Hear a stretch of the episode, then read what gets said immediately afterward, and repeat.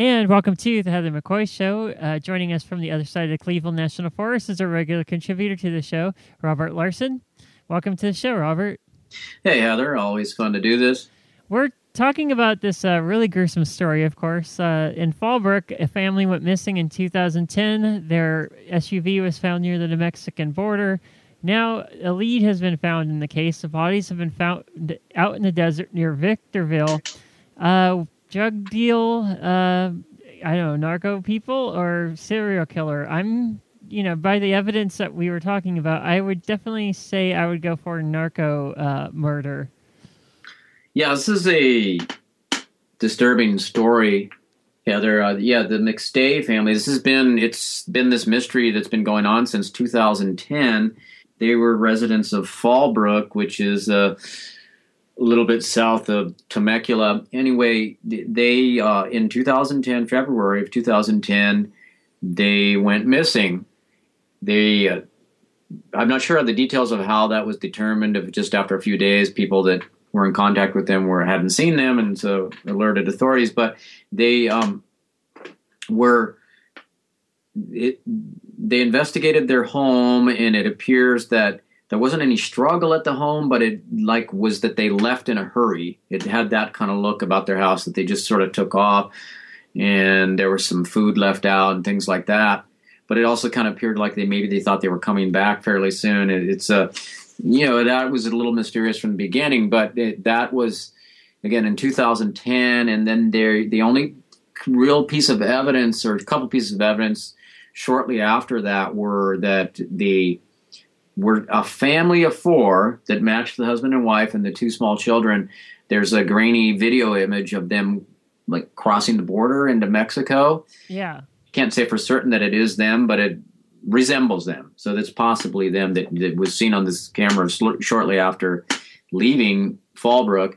And then four days after them disappearing from their home there, they uh, their SUV was found in San Ysidro, which is right near the border. So after that, for the last three plus years, there's been nothing until a few days ago. Some young people riding off road bikes in the desert near Victorville discovered these four bodies. And there's not a lot of details on it, but it sounds like it was pretty gruesome. There were four bodies buried in a shallow grave. And uh, I've also heard that they were found by animals. I'm presuming coyotes, and sort of like pulled up to the surface, and you can just imagine not a pleasant scene. So there is other than that, you know, so they didn't know. They saw the four bodies and they thought this was a lead. This was the McStays, and they couldn't prove that. They had to do some forensics, and after doing that, yes, it it was it is the McStay family. Forty year old uh, husband, forty three year old wife, and a, a four year old uh, son and a three year old son. So whoever, and they're saying that they're presuming it's murder. Oh yeah, I would presume it would be murder too. Bodies don't bury themselves. Yeah, so it, it, whoever did this had a real uh, streak of viciousness about them. Yes, it could be a serial killer, but it seems it, it has all the hallmarks of a hit by narco terrorists, narco traffickers. Yeah.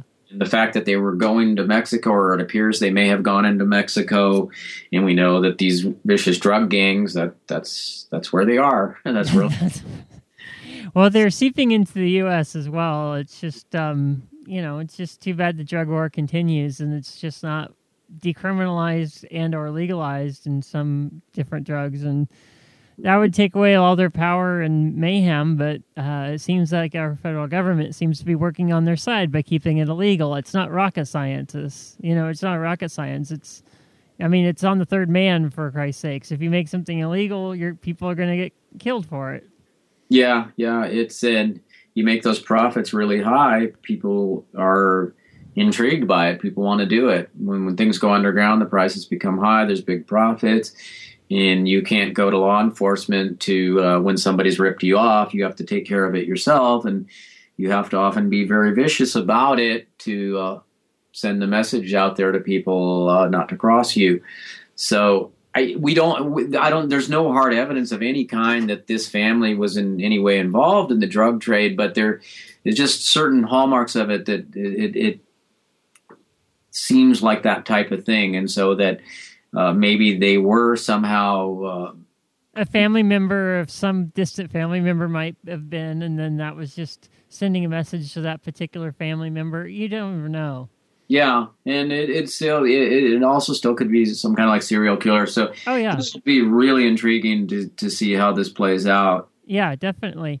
Uh, one of the weirder stories of this week: a policeman who was off duty, uh, I guess in a service uh, revolver, and he killed a 36 year old man in Murrieta uh, it was a bar fight of some sorts, and uh, fortunately, charges have been filed against the police officer. No word if those files would have been charged uh, if uh, he was on duty while this happens. You know how they claim self defense every single time, but nonetheless, charges were filed. Um, why did he kill this person in a bar? Well, he's claiming self defense this time as well, but oh.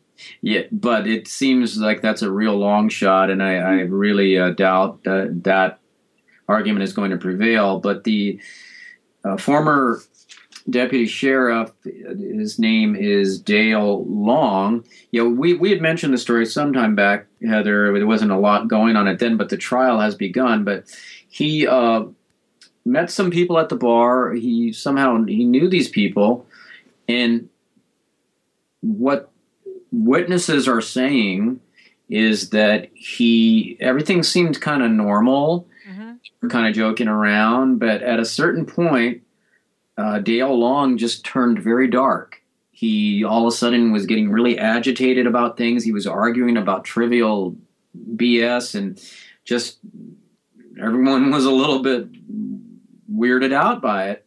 And the um, the victim was uh, at a certain point uh, got said something and it enraged uh, Dale Long even worse.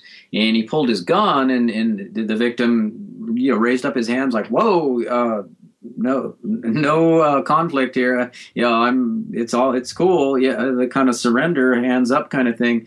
And he still had the gun on him. And he said, well, what are you going to do? Are you going to shoot me? And he sort of like took him up on that dare. And oh my God. This is how the prosecution is presenting it. Now, the defense is saying that, that it was self defense, and that uh, the victim tried to grab his gun, and that the uh, uh, Dale Long, the uh, off duty officer at the time, felt you know that his life was in danger, and he therefore had to shoot uh, the uh, the victim. Well, thank God we don't have stand your ground laws in California. Yeah, I know, I know. Otherwise, he we wouldn't even be having a trial, right? Most likely not. Yeah. So they said he he was drinking heavily, but you know, it's one thing to drink heavily and to get like become a silly drunk or even an angry drunk, but this one like went beyond just being an angry drunk. He just it was like something just snapped in him. Yeah.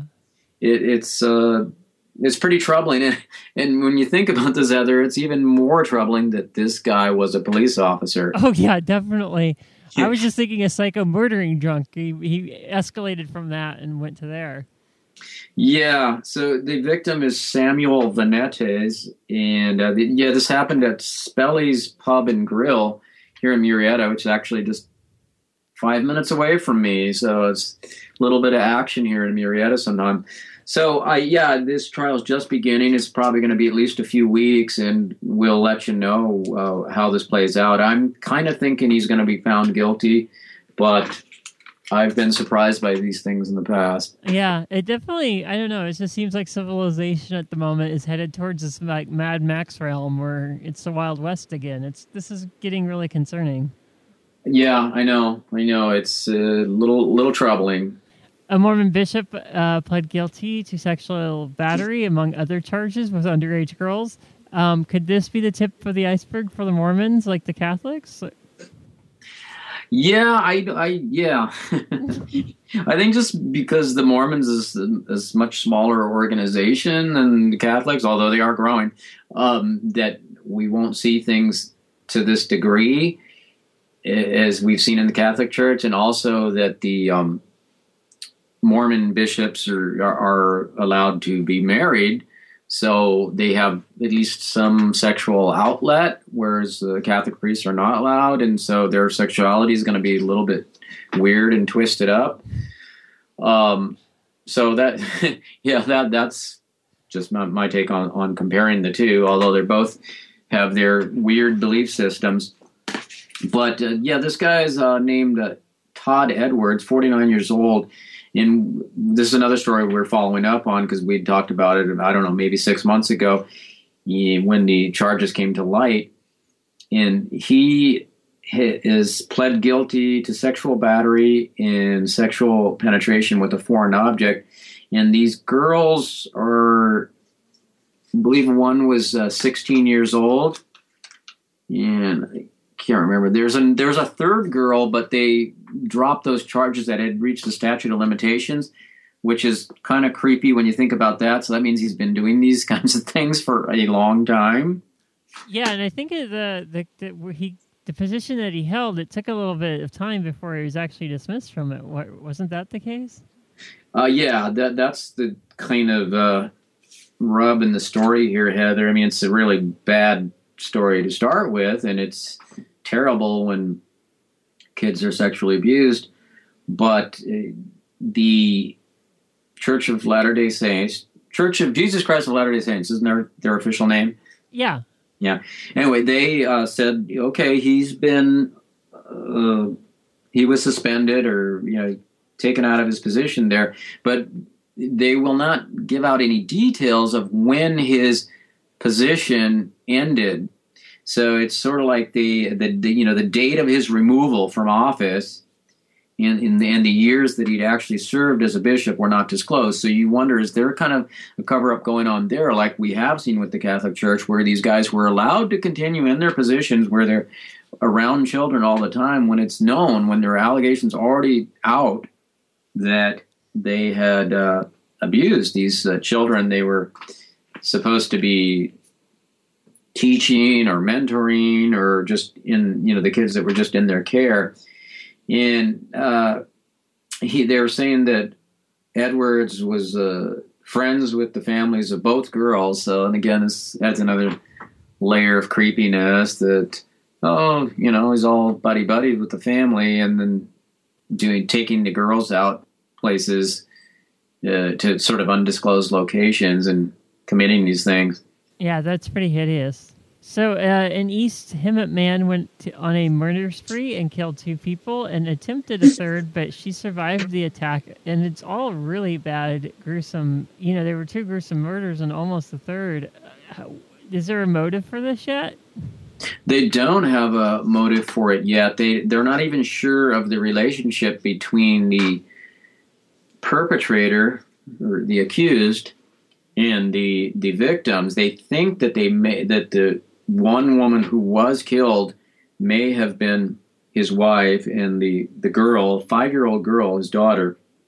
That hasn't been confirmed yet but uh, yeah this is again took place in east hemet and they give the guy's name out in the story. But anyway uh, the yeah it was a third victim who was just slashed and is in the hospital now in critical condition has survived but you know, if the one was the wife and the daughter, and that we kind of understand these these sort of crimes of passion, and who knows what was going on. Their relationship was breaking up, and people that it doesn't make it right or anything, but we sort of understand those kind of crimes happened all the time. So, who was the other person? Why was this person as well uh, killed or almost killed? Witness was, or was it because she was a witness?